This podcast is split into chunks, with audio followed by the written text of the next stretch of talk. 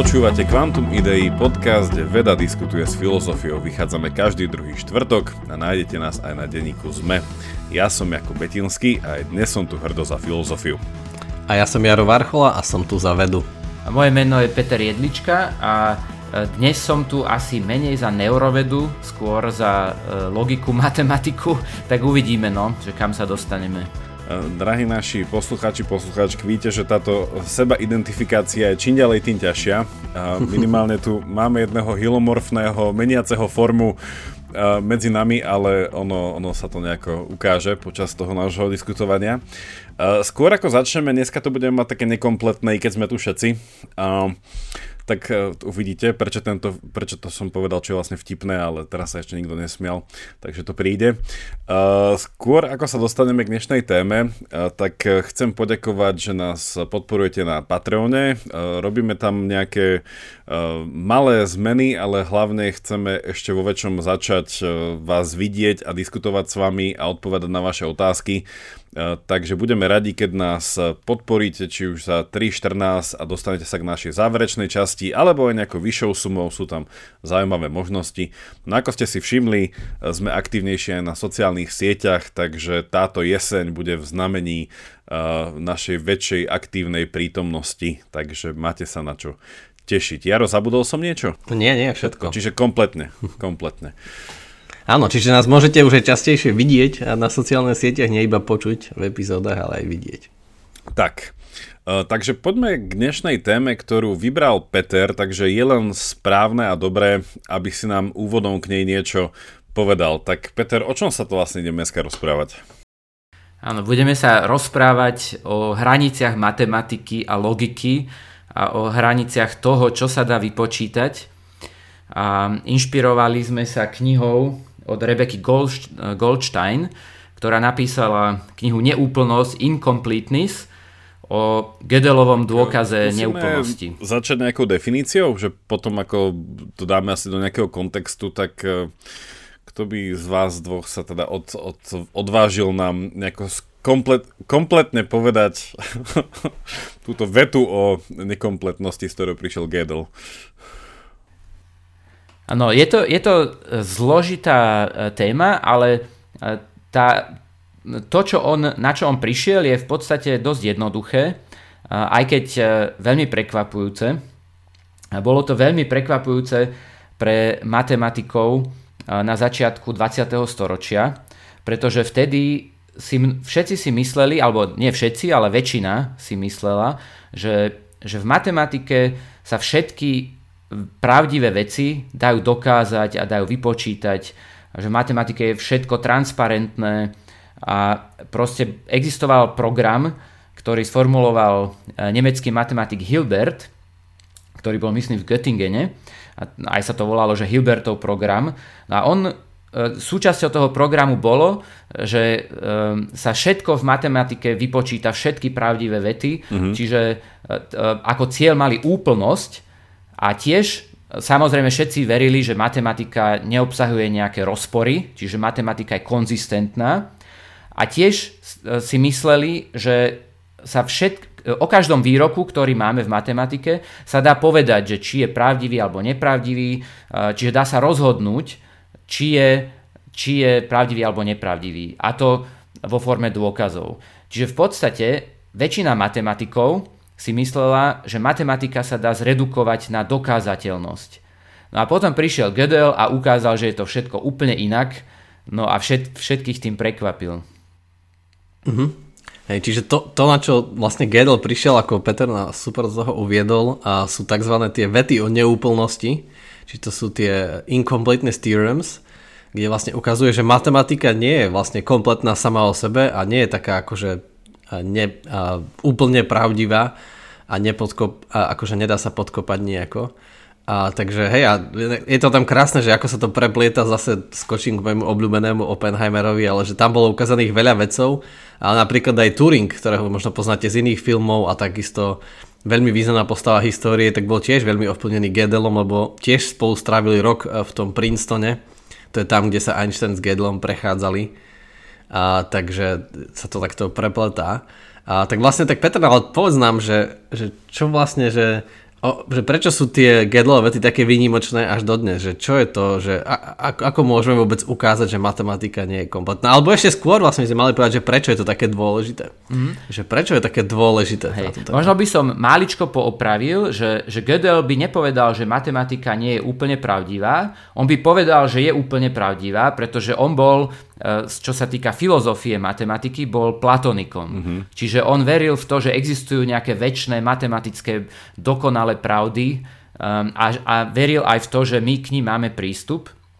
Uh, ale čo by, čo by povedal je, že nemôžeme, čo, nemôžeme sa k ním prepracovať výpočtami a dôkazmi, čiže dôkazy ťa nedovedú k úplnosti tej matematiky. Čo si teda ten Hilbert myslel, a nie len on, aj napríklad Rudolf Carnap, e, ktorý chcel zredukovať matematiku na logiku, to boli tí tzv. logicisti. Um, Hilberta by sme mohli označiť ako form, za formalistu, pretože si myslel, že keď všetko sformalizuješ, e, celú matematiku, e, to znamená z, čo, z čoho pozostáva matematika a formálne systémy? Pozostávajú z toho, čo, čo tam dáš ako axiómy, čiže nejaké pravdy, o ktorých nepochybuješ, uh-huh. napríklad, že existuje nula, um, proste nejaké pravdy, ktoré sú veľmi jednoduché, nejaké axiómy a potom ešte potrebuješ pravidla odvodzovania. Že napríklad, uh, keď pridaš jednotku, tak, si, tak vyrátaš následníka nuly, a tak ďalej, alebo zadefinuješ e, násobenie, delenie a tak ďalej. Uh-huh. Um, no a um, títo formalisti a logicisti si mysleli, že vlastne všetko, čo e, všetky matematické pravdy alebo logické pravdy, ku ktorým sa môžeš dostať z týchto axiom vypočítaním, to znamená použitím tých pravidiel odvodzovania, tak že vlastne sa dostaneš k všetkým, že máš úplnosť. No ale Gödel ukázal, dokázal sformulovať tvrdenia, ktoré sú pravdivé, ale nie sú dokázateľné v tom formálnom systéme. Čiže ten formálny systém e, nie je úplný, ale je, je bezroz, bezrozporný, čiže to, v to veril aj Gödel, aj, aj Hilbert, uh-huh. ale paradoxne, a to je tá jeho druhá veta o neúplnosti je, že nemôžeš dokázať ani len tú bezrozpornosť toho systému. Čiže tá konzistencia systému sa v rámci toho systému nedá dokázať. Uh-huh. Uh-huh, tak ja to skúsim trochu poučtiť a myslím, že, že aj uh, môžeme napísať matematické tvrdenia, ktoré sú pravdivé, ale nevieme ich nejako v rámci matematiky dokázať, aj keď sedia so všetkou ostatnou matematikou. Však takto, Peter, nie? Áno, čiže keď máš nejaký matematický systém, ktorý obsahuje aritmetiku, prírodzené čísla, hej, čiže jednoduchú aritmetiku, 1, 2, 3, 4 a tak ďalej, tak už tento systém je natoľko komplexný, že e, presahuje akoby sám seba. Že, že z toho systému nedokážeš ty len tými výpočtami ukázať všetky pravdy o tých číslach prírodzených. Čo všetkých šokovalo, hej? lebo to znamená, že ty máš nejaké, nejaké matematické vety, nejakú, nejaké poznanie, nejakú pravdu, ku ktorej sa ty nevieš dopracovať čisto mechanicky výpočtami.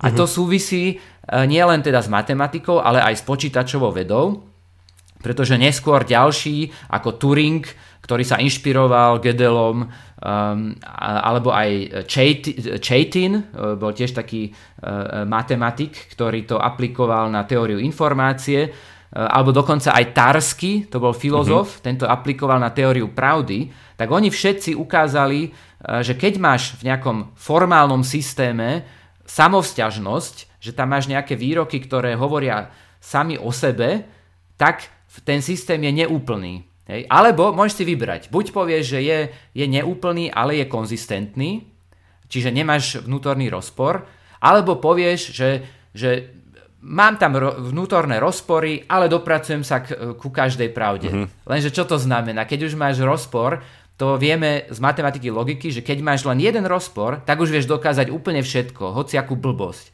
Čiže celý ten systém ti padne. Uh-huh.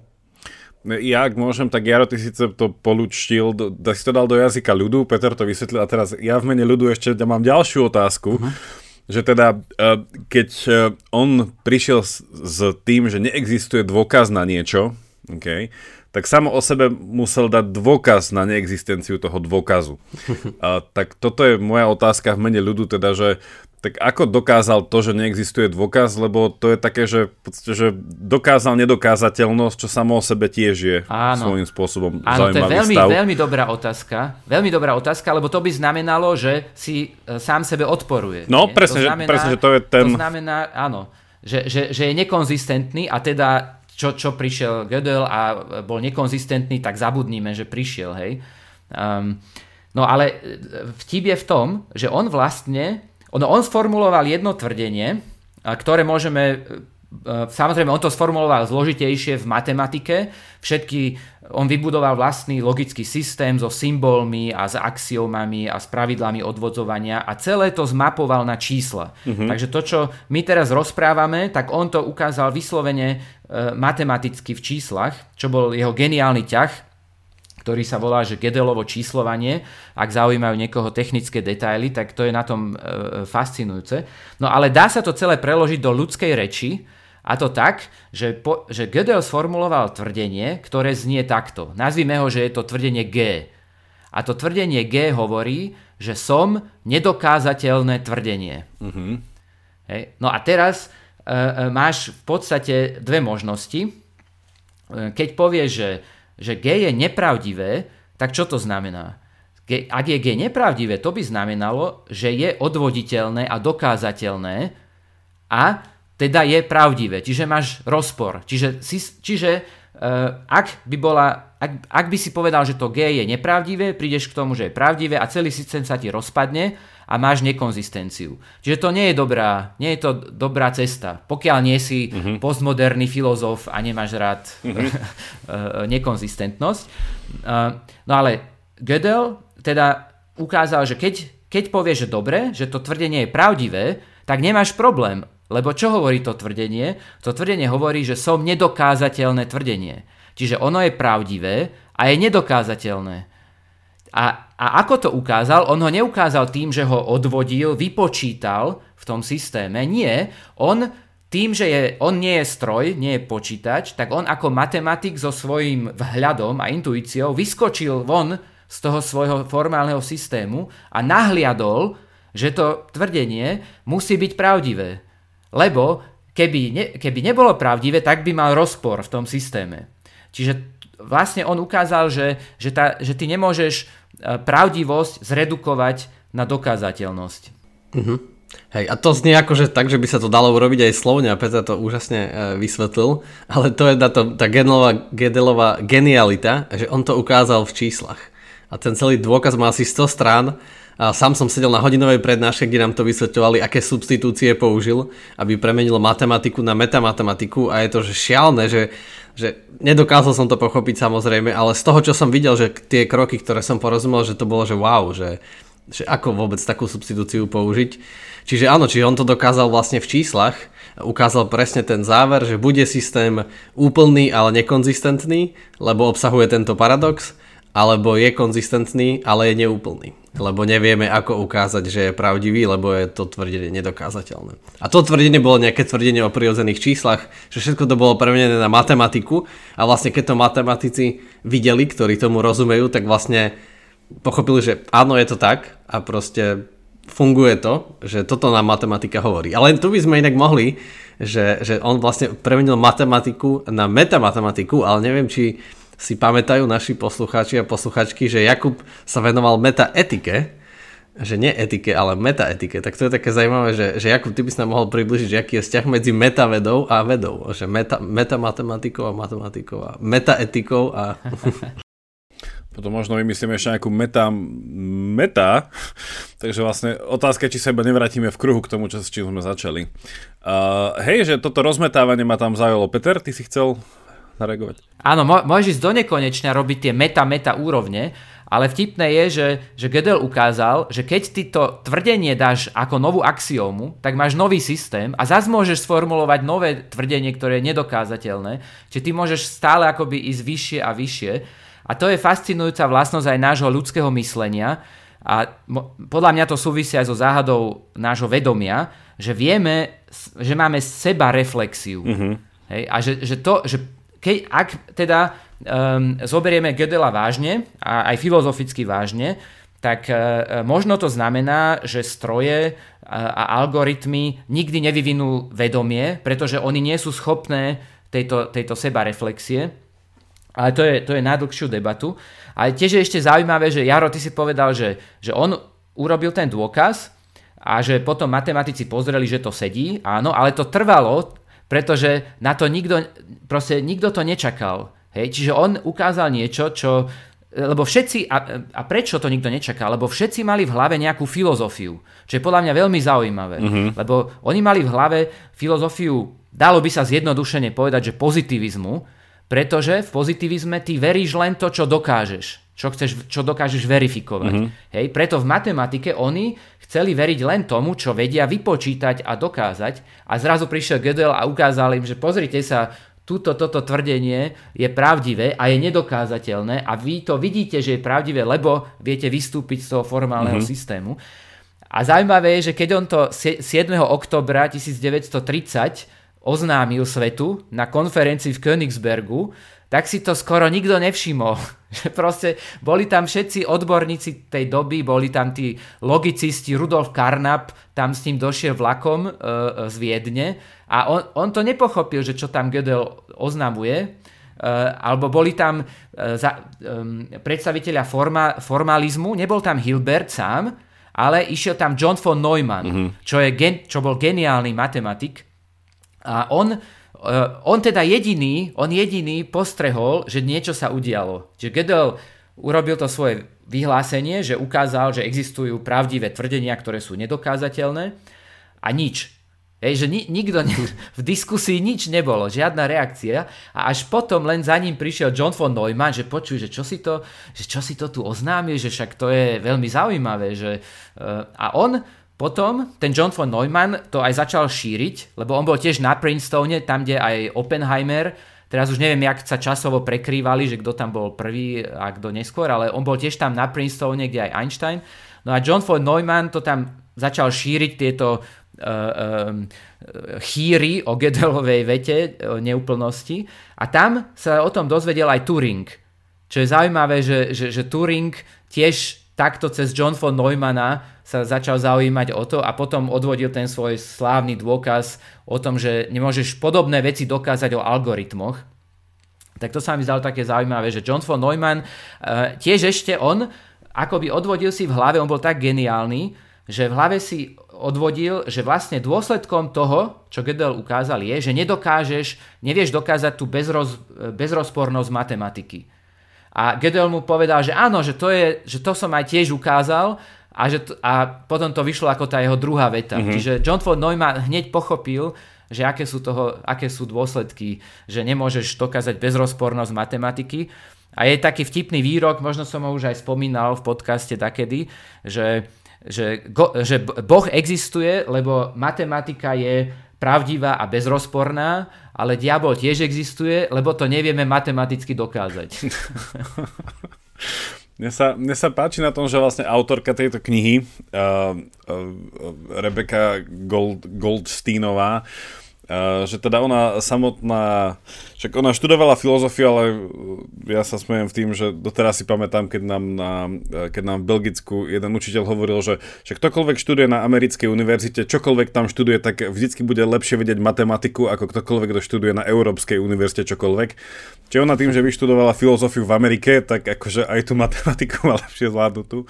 Ale ten jej filozofický, ten, ten vhľad za tým je pekný, že ja som to aj počiarkol v tejto kapitole, že keď tam spomínala tú známú Protagorovú vetu, že človek je mierou všetkých vecí, e, tých, ktoré existujú, že existujú, tie, ktoré neexistujú, že neexistujú. Že presne to um, súvisí s týmto, Peter, čo uh, ty si vysvetlil, že buď máme že môže existovať nejaká uh, že pravdivosť veci, ktorá je nedokázateľná. Hej, že ten pozitivizmus presne v tejto uh, uh, Protagorovej v tom sofizme povedal, že nie, tak akože my sme mierou, lebo vieme povedať, že toto je nonsens. Hej. To nemôže byť pravdivé, lebo to je nedokázateľné a tým pádom známym spôsobom tí pozitivisti dali preč celé etické rozmýšľanie, estetické rozmýšľanie, náboženské, kultúrne, všetko, čo by sme nazvali nejaká taká, že sféra toho hodnotového alebo toho subjektívneho. A že toto bol v niečom taký comeback, hej, že sa tam však, bola tam aj tá podkapitola o Wittgensteinovi, čo podstate, že zrazu, že môže byť niečo pravdivé, bez toho, aby sme to vedeli akože dokázať týmto spôsobom, hej, dokazovania. Čo je opäť, že taký ten, takéto otvorené, že vlastne, aha, že človek nie je mierou všetkých vecí. Hej, že my nevieme úplne ako, že byť tým garantom, že niečo je vlastne pravdivé, ale môže byť niečo pravdivé bez toho, aby sme to vedeli. Čak dostaneme sa k tomu, že Wittgensteinovsky uh, to vlastne že dať, dať doslov. Že musia byť aj nejaké nevysloviteľné veci, ktoré stále môžu byť pravdivé. Ale je, je to fascinujúce v tej, kniž, v tej knihe, veľmi ju odporúčam, je popísaný aj ten filozofický background rôznych ľudí, ako Gedelov, ktorý bol platonikom, čo bolo vtedy netypické, lebo všetci tí logici a filozofi e, vo Viedni, vo viedenskom krúžku, tak boli väčšinou pozitivisti alebo mm-hmm. mali takú tendenciu pozitivistickú. Aj ten e, skorý Wittgenstein inklinoval k tomu, hej, lebo keď on povedal v tom svojom traktáte, že celok zmysluplných e, vied sú, sú príro, e, vety prírodných vied, tak to znamená, že všetku metafyziku označí za niečo nezmyselné. Že ne, dalo by sa povedať, že ten Wittgenstein um, akoby uprednostnil v tej svojej filozofii matematiky úplnosť uh, a až tak mu nevadila tá rozporuplnosť.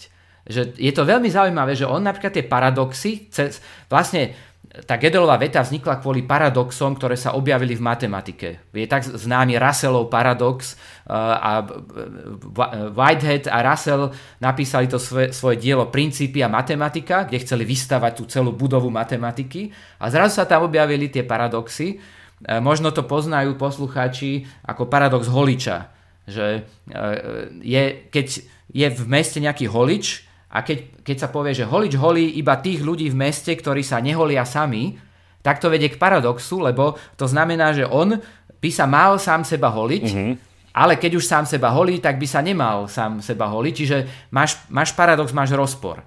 Ale zaujímavé, že to, to Gödelovo tvrdenie, nie, to nie je či, paradox rozporuplný, lebo ty, ty môžeš ho nechať pravdivé a nemáš potom rozpor.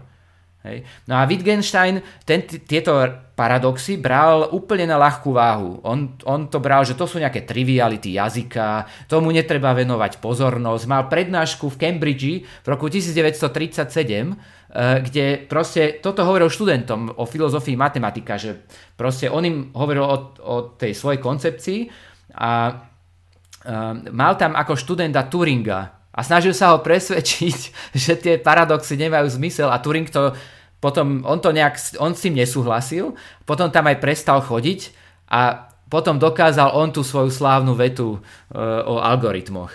Je to veľ, veľmi, zaujímavá, veľmi zaujímavá história aj z hľadiska filozofie a ten Gödel, on aj bol v kontakte s tým viedenským krúžkom, mm-hmm. ale on tam nikdy moc nehovoril, a on to asi si tak vypočul a on ako introvert, ktorý nechodil na tie párty, tak si v hlave myslel, že čo to tu rozprávate, e, nesedí to vôbec s mojou filozofiou, ale on im to chcel ukázať, že on im ukáže matematicky, že nemajú pravdu.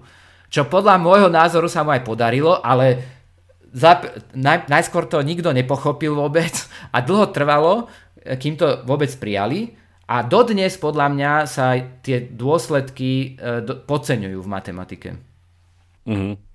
Čo si inak povedal peknú psychológiu introverta a dobrú radu každému introvertovi, že ak ste v skupine a s niekým nesúhlasíte, nenechajte to tak a niekde to napíšte, ten, ten, ten, ten dôkaz vášho nesúhlasu. A i keď ho nepochopia ani v písanej podobe, ale ono sa to časom vyjaví. Takže nezostávajte vo svojom tichom nesúhlase.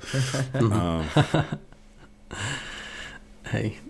No a existujú zaujímavé spojenia aj s témami, ktoré sme už rozoberali v našom podcaste, napríklad vedomie a to, že či môžu mať stroje vedomie. Mm-hmm. Pretože potom neskôr uh, zobrali túto Gedelovú vetu um, dvaja ľudia, je, o jednom z nich už poslucháči určite počuli a o jednom asi nie. Jeden z nich bol John Lucas, to bol taký filozof, ja som zabudol kde, či na Oxforde alebo niekde, a druhý bol Roger Penrose. Tak Rogera Penrose asi poznajú, väčšina ľudí pozná, dostal aj Nobelovú cenu za fyziku. No a existuje vo filozofii tzv. Lucasov Penroseov argument, ktorý je založený na tejto Gedelovej vete, o tom, že vlastne stroje ktoré sú založené čisto na výpočtoch, čiže na, čisto len na, na výpočtových pravidlách, dalo by sa povedať na, na syntaktických pravidlách, že nemôžu dosiahnuť naozajstné porozumenie, čiže semantiku, čo je zaujímavé aj z hľadiska dnešných diskusí o chat GPT a tak ďalej. Hej, že, že pokiaľ, by, pokiaľ mal Gödel, Lucas, Penrose, pokiaľ mali pravdu a naše myslenie, alebo myslenie matematikov, dokáže cez intuície, cez ten kontakt s tým platonickým svetom uh, akoby presiahnuť tie hranice formálnych systémov, tak možno možno, je to, ta, možno to znamená, že stroje to možno nikdy nedosiahnu. Aspoň toto sa snažil argumentovať John Lucas aj Roger Penrose e, v tom svojom argumente, a ktorý je podľa mňa veľmi zaujímavý, ale je samozrejme vo filozofii kontroverzne diskutovaný, existujú námietky proti nemu, um, ale mne, mne sa zdá veľmi zaujímavý a trochu podobný ako argument čínskej izby Johna, Johna Searla. Mm-hmm.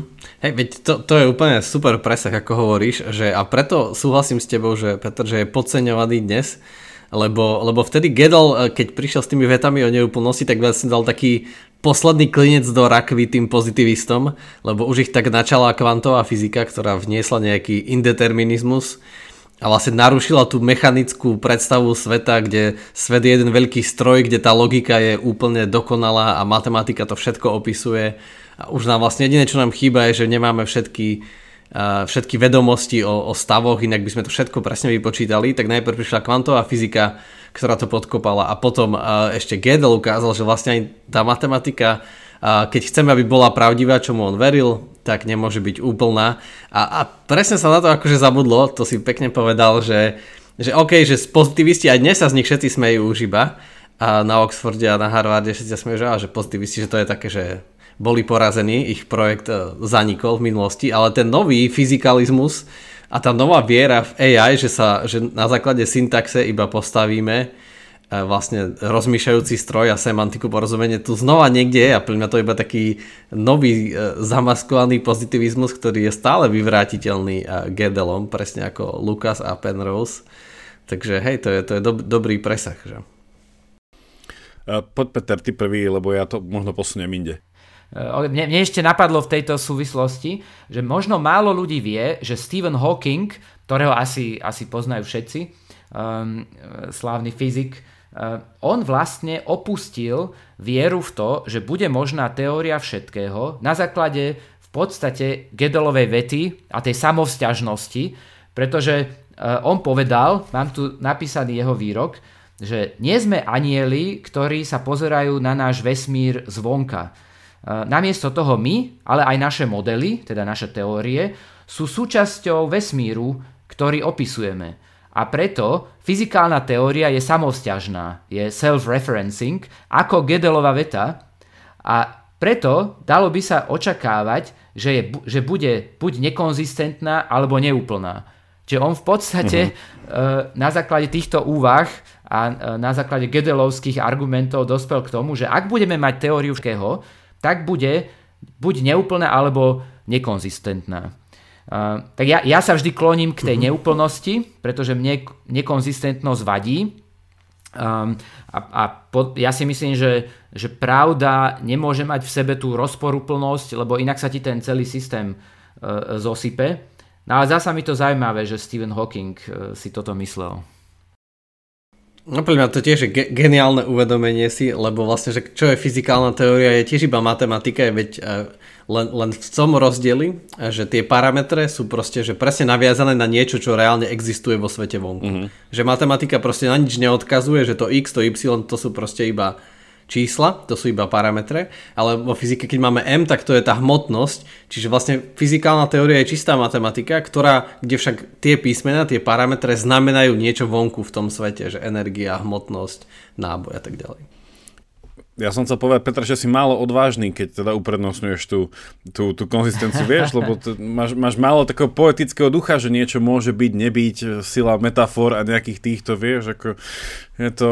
Ja, ale to, to ja tak, no. nevylučujem, no. že mne sa, mne sa páči skôr ten, ten prístup, že ma, je, je nejaká logika, matematika, um, ktorá je exaktná, presná a už sama o sebe odkazuje na niečo, čo ju presahuje a teda pre mňa ma, dáva zmysel aj umenie, aj metafory. Uh, mm-hmm. Čiže zdá sa mi to, no je to až tautológia, čo chcem povedať, že, že zdá sa mi to bez rozporu plné povedať to takto. A ne, nepáči sa mi ten akoby Wittgensteinovský prístup, že poviem, že, že, ne, že o tom, čo presahuje matematiku, nesmiem hovoriť a pritom ale o tom hovorím a preto mám už aj rozpor, čiže som si vybral tú nekonzistentnosť, akože on neodsudil ano. mystiku a tak ďalej, ale, no ale mne toto vadí, že nejakú mystiku posunú niekde e, preč a mať tam tento rozpor, prečo však môže byť aj rozum, aj, aj umenie, aj tá mystika. Ono to Golštinová to pekne povedal na záver tej podkapitoly, že, uh, že keď Wittgenstein tvrdil na konci toho traktátu, toho svojho uh, skoršieho pôsobenia, že o tom, o čom nevieme hovoriť, máme byť v tichosti, tak ona zakončila, že no, že možno mohol byť o jedného tichšieho človeka viac, keby potom Wittgenstein ďalej nehovoril v tom svojom, že mal tam skončiť a doticha dožiť, no ale ja som to chcel vlastne prepojiť s tým, s tým Wittgensteinom, lebo on teda, že toto celé a pre mňa táto kapitola bola hrozne obohacujúca práve v tým porovnaní s tým Gedelom, že, že, že takto som si to vedľa sebe ešte nedal, Wittgensteina a Gedela, že, že ona tam aj písala, e, že na jednej strane áno, že my sme to asi aj v podcaste hovorili, že je ten teda ten skorší a neskorší Wittgenstein, ja čím ďalej tým viac sa prikladám k tomu, že asi, že neboli tieto dve štádia, ale ono, že v podstate teraz je taký scholarship, ktorý viac hovorí o tom, že on ten, už ten prvotný Wittgenstein nebol pozitivistický a to, že si ho adoptol viedenský krúžok, tak bol nepochopenie Wittgensteina a že to, čo hovoril neskôr, v podstate on nadvezuje na to, že je to skôr vývoj Wittgensteina ako nejaký shift ale k tomu nemusíme teraz hovoriť, len že čo tam ona hovorí, že napriek týmto jasným odlišnostiam, ktoré ty už si, Peter, spomenul, že hovorí o istej uh, komunalite, ktorá je pre ňu prekvapivá a to v tom, že mne to prišlo, že by taká že anal, analogická e, príbuznosť, že v podstate, že, že v niečom obidvaja, aj Gödel aj Wittgenstein, hovorili o nejakej neúplnosti, len teda, že v inom rozmere, že sa to neprekrýva, ale že je to analogické.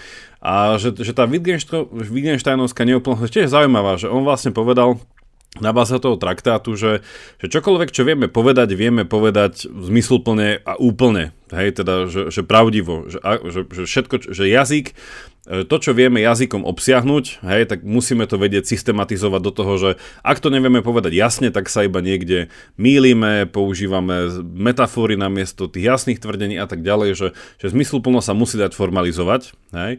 No ale potom povedal, že to ale neznamená, že, že neexistuje tu sféra mimo jazyka, ktorý sám o sebe, že teda je ten celok, ktorý sa e, potrebuje byť uzavretý, ale on tvrdil, že, že mimo toho jazyka stále musia existovať veci, o ktorých sa nedá povedať a to je ich dobrá vlastnosť. Že to, že my ich chceme povedať, tak ich ničíme.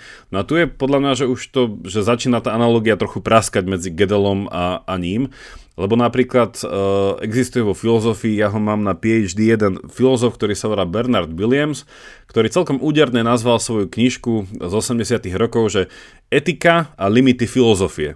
Hej, že v podstate, že ten rozmer toho etického je v podstate limit filozofie, ktorá sa v tej analytickosti snaží byť úplná, ale ne, nevyhnutnou súčasťou reality a teda fyzi- filozofického poznávania je aj ten etický rozmer, hej, ktorý vlastne nabúrava celú tú schému a on vlastne hovorí, že etika ako istý, istý ja neviem, či úroveň alebo istá štruktúra reality je presne tým limitom filozofie, že filozofia nemôže obsiahnuť všetko a povedať o všetkom, pretože existuje nejaká tá sféra etického, niečím, že, a s týmto už prišiel Wittgenstein, že, že tá jeho metafora toho, že o čom nevieme povedať, o tom musíme mlčať a je toto mystické a to tajomné, tak on to vlastne myslel v tom pozitívnom slova zmysle, že to nás zachráni od toho, aby sme si nejakým spôsobom, že veľmi zjednodušili svoje etické prežívanie. A tento Williams, iba to zakončím, on prišiel s takým pekným, uh, takým, uh, takým technickým uh, slovom, že morálne systémy alebo že, že systematizovaná morálka, že teraz mi to vlastne cez toho Gedela dáva ešte lepší význam,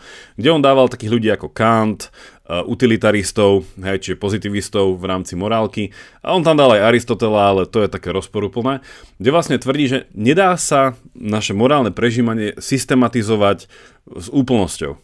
Hej, že, že ten William Striche vždycky tam bude neúplnosť, ak chceme, že analogicky tú konzistentnosť, kde on potom hovorí, že toto vedie k totalitnému premýšľaniu. Hej, že vlastne, že totalitné režimy mali utilitaristickú morálku, že aj to kantovské je totalitné v zmysle, že on tam rozlišuje, že neokantiáni a Kant samotný, lebo Kant samotný povedal, a to je zase, že zaujímavá taká gedelovská analogia, že Kant povedal, že jeho systém, ako vystával na konci, je neúplný, že tam má diery a on prišiel a má tie svoje známe tri postuláty, ktorými to Kant ex post sa snažil uceliť asi, že bojoval s tým istým, že aby to bolo aj konzistentné, ale aj úplne, kde povedal, že tak ak chceme teda prijať ten jeho systém, tak stále musíme veriť v nesmrteľnosť duše, slobodnú voľu a v existenciu Boha. Hej? Že, a to je opäť, že to je postulát, ktorý ty už nevieš potom dokázať, ale nejako to tým. Čiže je to zaujímavé, že ako sa táto diskusia pretavila aj do toho filozofičná, etičná, alebo že a vlastne týmto spôsobom stále sa rozpráva, že vzniklo celé hnutie tzv. etických antiteoretikov, ktorí tvrdia, že etika je antiteoretická, že nedá sa teoretizovať v zmysle formalizovať. Mm. Že etika nám vždycky bude nejako unikať a tak ďalej. E, mne, mne tam trošku tak vadí na tom to, to také Wittgensteinovské, že, že vlastne akoby zakážeš niečo, že už o tom nemôžeme hovoriť, lebo mhm. stratím mm-hmm. tú transparentnosť, tú jasnosť.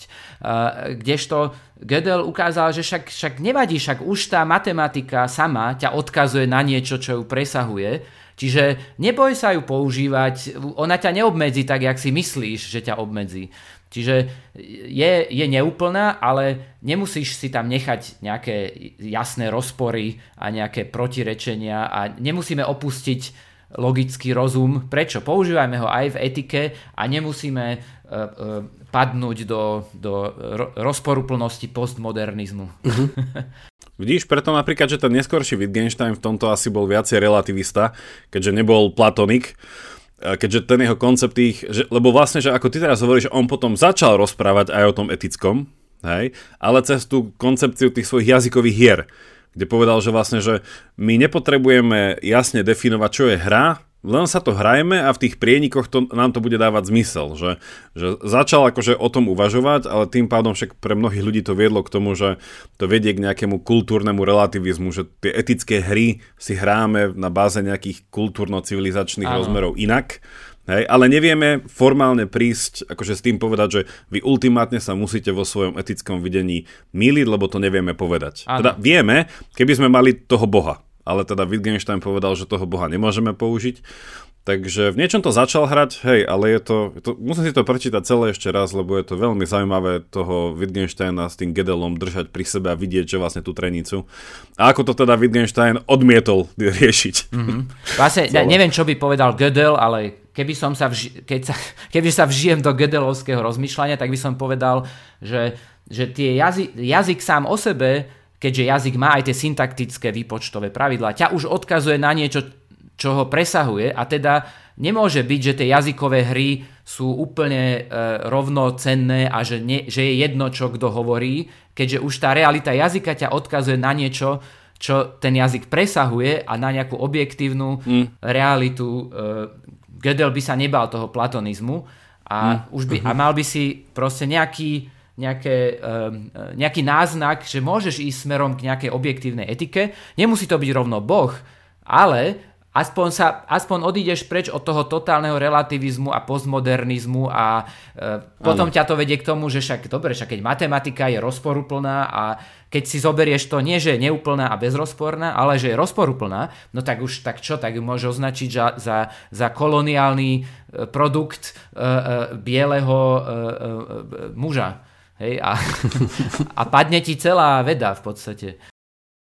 Áno, ale tak aj biely, ale aj biely muž je tiež neúplný, takže treba si na dať pozor. Ale ja iba rýchlu poznámku, že podľa mňa Wittgenstein tuto tiež pracuje s rozlišením, že, že jazyk a reč, že vlastne, že, že, že jazyk ako formalizovaná reč, nejaký ten zozmysluplný systém, že on mi podľa mňa povedal, že naša reč, ako to, čo predchádzalo jazyku, že je svojím spôsobom, že neformalizovateľná v tomto, že tá jazyková hra v niečom je tá rečová hra.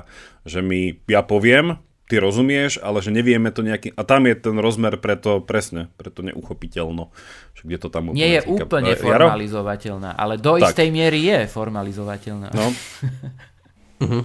Tak ja, ja by som to ešte, ešte poslednú tému a išiel preč od Wittgensteina, ktorý akože ja ho veľmi nemusím, akože pre mňa to bol iba taký Nie. provokatér, ktorý challengeuje metódu, ale vlastne všetko, čo povedal, sa nedá aplikovať veľmi na svet. Že... Mene Wittgensteina ti odpúšťam, poďalej.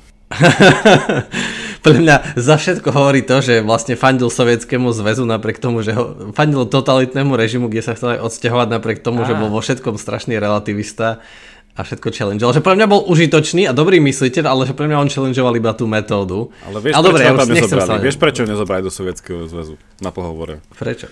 No, lebo oni chceli, aby išiel učiť a on chceli spracovať do, s robotníckou triedou.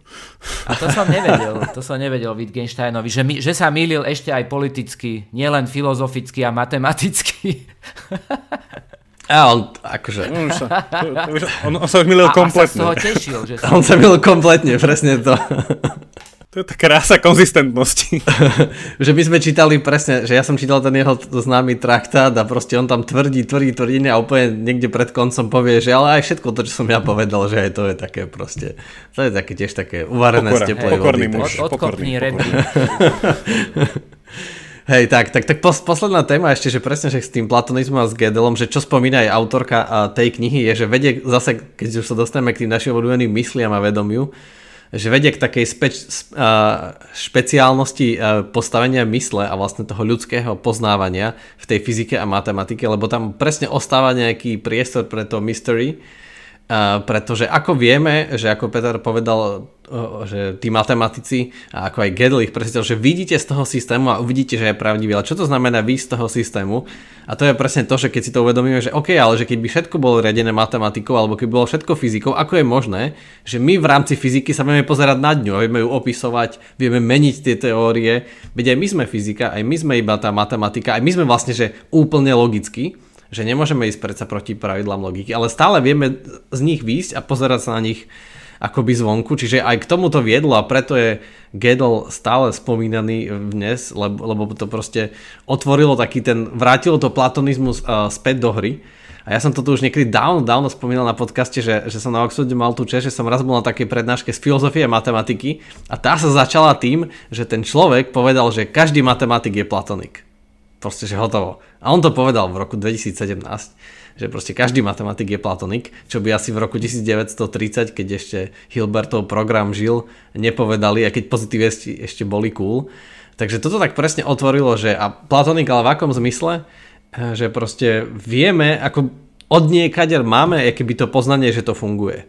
Čiže takéto Platón to mal, že keď to by nám Jakub mohol približiť, že ako to Platón videl, že proste, že naša duša podľa Platóna, že už prišla z toho sveta ideí, z toho sveta, kde vlastne je to úplne dokonalé poznanie a preto vie tu vidieť nejaké veci. Platón má to krásne príklady, akože niektoré, že zaražajúco úžasné.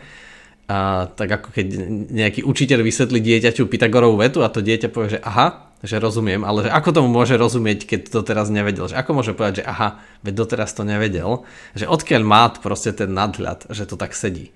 A, čiže to, a to, to je presne ten taký silný presah, podľa mňa zaujímavý aj toho Gedla, že, že presne tak hovoril si Peter, že tej neúplnosti sa akože netreba báť, ale že to neznamená, že tie veci nefungujú. Jednak sú aj v rozpore, je to aj v rozpore s našou skúsenosťou, že tá veda proste funguje, fyzika funguje, matematika tiež, počítače založené čisto na syntaxi proste fungujú. A nie sú proste, negličujú, nie sú úplne náhodné, ale, ale stále je to proste neúplné, napriek tomu, že to funguje. No teraz by sme tu potrebovali nejakého neplatonika, ktorý by obhajoval neplatonizmus. Akože dalo by sa skúsiť možno nejak cez evolúciu e, nejak dopracovať k niečomu, čo presahuje čistú matematiku, um, ale to je potom na, na dlhú debatu. Um, a môžeme ešte krátko dve veci, čo mi napadli. Tak počkaj, tak ja, hneď, ja iba ocitujem Gedela no? a pod na dve krátke veci, aby som pozdravil nášho Dobre. poslucháča, ktorý nás dlhodobo volá, že sme teologickí filozofi. Tak túto Gedel, tak Gedel povedal v roku 63, citujem, uh, je to niečo, čo je očakávateľné, že skôr alebo neskôr sa môj dôkaz použije na dokázanie uh, nie zmysluplnosti, ale užitočnosti náboženstva, pretože aj to samotné uh, v istom zmysle užitočnosť má. Takže vlastne to je ten platonický kickback, že príde nejaké mystično zase späť o nejakom svete za svetom, ktorý už tam... No, ale tak to je údel, údel Platóna. Takže môžeš dve poznámky. Áno, vlastne e, toto vlastne nie je tá poznámka, tie dve, ale k tomuto mi len napadlo, že vlastne on aj sko- skonštruoval e, dôkaz Boha, um, taký podľa, podľa Anzelma, um, čo je, a bol matematicky samozrejme zaujímavý, um, keďže Gödel bol genius. Um, no a mňa, mne ešte napadli dve veci, možno len, jedna je len možno taká anekdota, alebo e, ak čitateľov zaujímajú detaily tohoto dôkazu, tak aj tá kniha, e, ktorú dáme pod podcast, je veľmi zaujímavá, že sa snaží aj ten dôkaz načrtnúť, e, ten matematický, aritmetický dôkaz ktorý je založený na Gödelovom číslovaní. A ma zaujímalo, zaujalo, že tá autorka prirovnáva to, to Gödelovo kódovanie k tomu, že uh, má akoby dve úrovne zmyslu, na ktoré sa odkazuje. Podobne ako keď máme divadelnú hru a sú tam herci a tí herci niečo povedia, tak a ten ich výrok môže mať zmysel v tej hre, ale môže mať uh, z, zmysel aj pre hru v hre. Hej, že môžeš tam mať také zaciklenie v tých hrách, že niekedy v hre divadelnej je nejaká iná divadelná hra. A mne k tomu napadol uh, Zimmerman, keď tam oni možno poznáte, že keď uh, zabudli ďalej slova v hre, tak mali dohodnuté, že tam začnú hrať takú akoby hru v hre a kde potom začali hovoriť, že, že házej, házej. A to, mal, to bol znak pre niekoho, kto bol ako šepkár a mal im hodiť to, čo oni zabudli, to, čo oni zabudli v tej hre. Čiže akoby aj oni tam majú tieto dve úrovne, tak ne, napadol ma Zimmerman v súvislosti s Gedelom.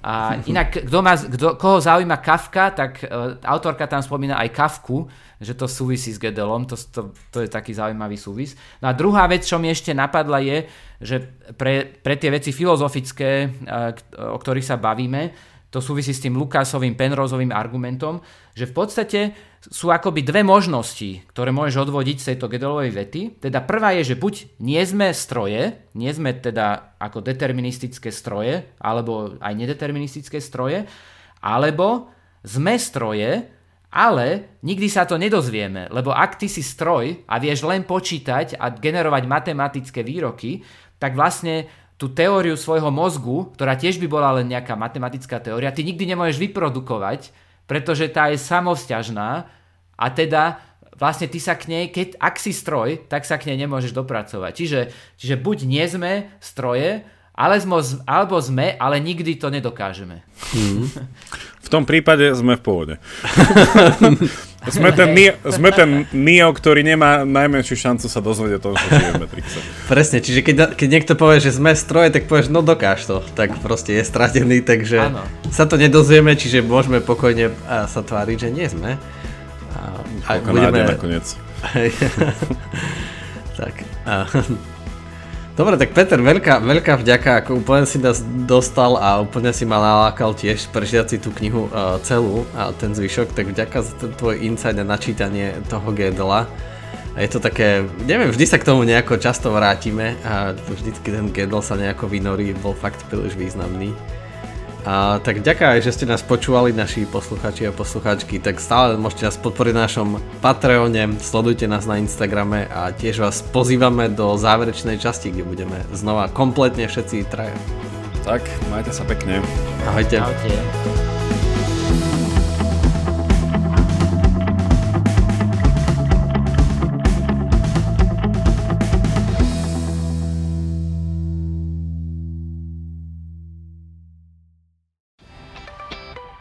Existuje Boh, ak je na svete toľko utrpenia? Je environmentalizmus nové náboženstvo?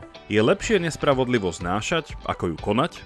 Ja som Jakub Betinský. A ja Andrej Zeman. A spolu tvoríme pravidelnú dávku. Vzdelávací podcast pre zvedochtivých, ktorý vás rozrozmýšľa nad aktuálnymi a nadčasovými otázkami filozofie, vedy a náboženstva. Vychádzame každý útorok, nájdete nás na pravidelnadavka.sk Facebooku a Instagrame a tiež na denníku ZME. Tešíme sa na vás.